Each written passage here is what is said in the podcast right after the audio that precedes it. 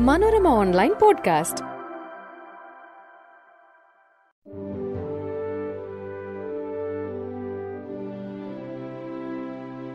നമസ്കാരം. മനോരമ ഓൺലൈൻ പോഡ്കാസ്റ്റിലേക്ക് സ്വാഗതം. ഞാൻ സെബിൻ പയസ്.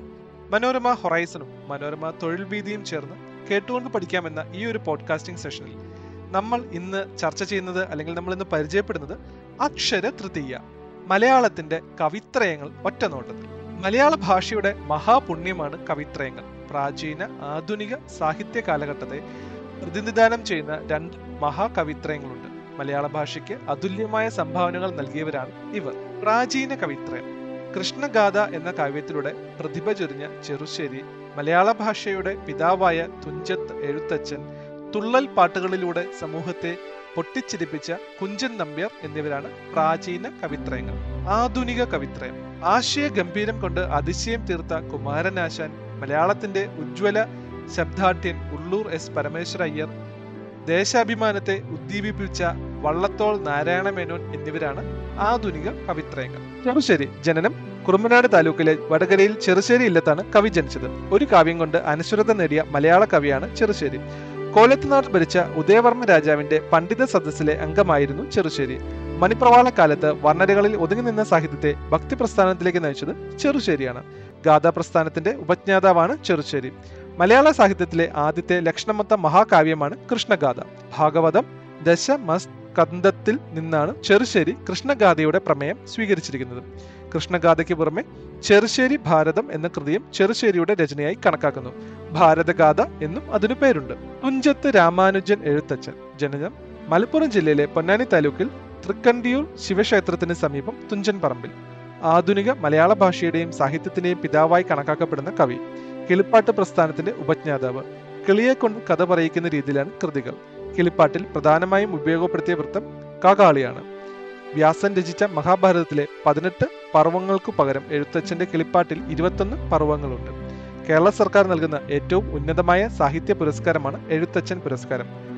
ഡിസംബർ മുപ്പത്തി ഒന്നിനാണ് തുഞ്ചൻ ദിനമായി ആചരിക്കുന്നത്. പ്രധാന കൃതികൾ ആധ്യാത്മിക രാമായണം മഹാഭാരതം കിളിപ്പാട്ട് എഴുത്തച്ഛന്റെ വിശേഷണങ്ങൾ പുതു മലയാൻമതൻ മഹേശ്വരൻ പറഞ്ഞത് വള്ളത്തോൾ നാരായണ മേനോൻ എഴുത്തിന്റെ രാജശില്പി വിശേഷിപ്പിച്ചത് പി കെ ബാലകൃഷ്ണൻ ഭാഷയിലെ വിപ്ലവകാരി വിശേഷിപ്പിച്ചത് പി കെ ബാലകൃഷ്ണൻ കുഞ്ചൻ നമ്പ്യാർ. പാലക്കാട് ജില്ലയിലെ കിള്ളിക്കുറിശി മംഗലത്തെ കലക്കത്ത് ഭവനത്തിൽ ജനിച്ചു. കവിത ചാട്ടവാറാക്കിയ കവി മലയാളത്തിലെ ആദ്യ ജനകീയ കവി.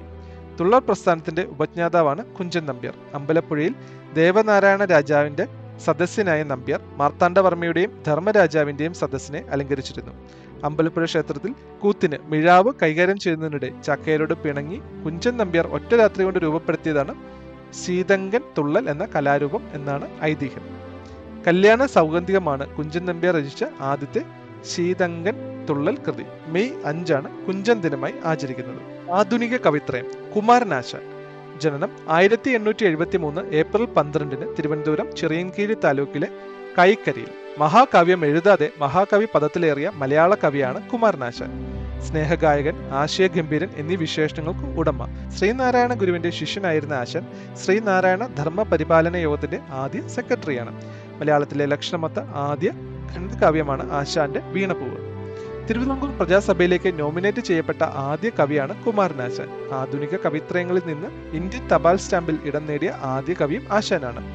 എഡ്വിൻ അർണോൾഡിന്റെ ലൈറ്റ് ഓഫ് ഏഷ്യയുടെ മലയാള പരിഭാഷ ശ്രീ ബുദ്ധചരിതം രചിച്ചത് ആശാനാണ്. കൊല്ലം ആലപ്പുഴ യാത്രയിൽ പല്ലനയാറ്റിൽ റെഡിമർ എന്ന ബോട്ടപകടത്തെ തുടർന്നാണ് കുമാരനാശാന് ജീവഹാനി സംഭവിച്ചത്.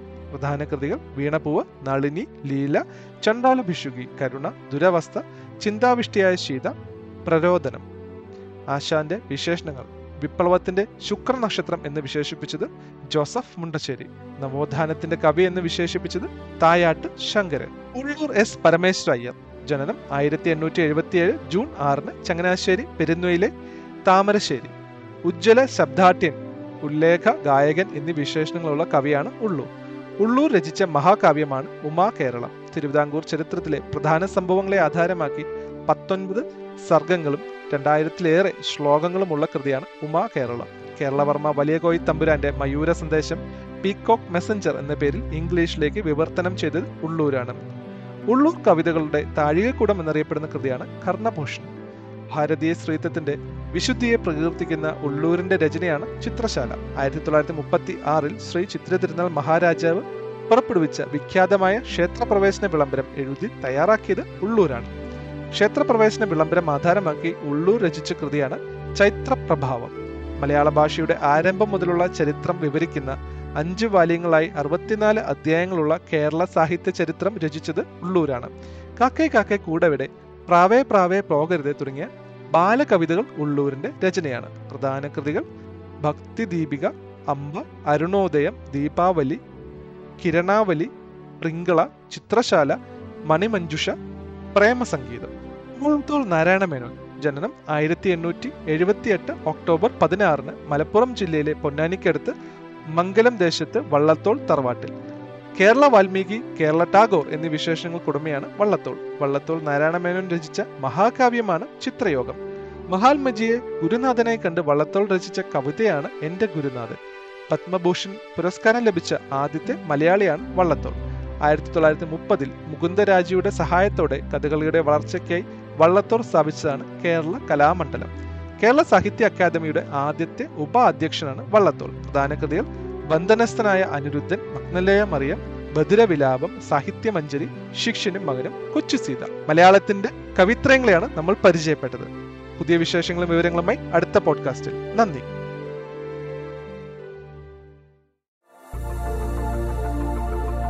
Manorama online podcast.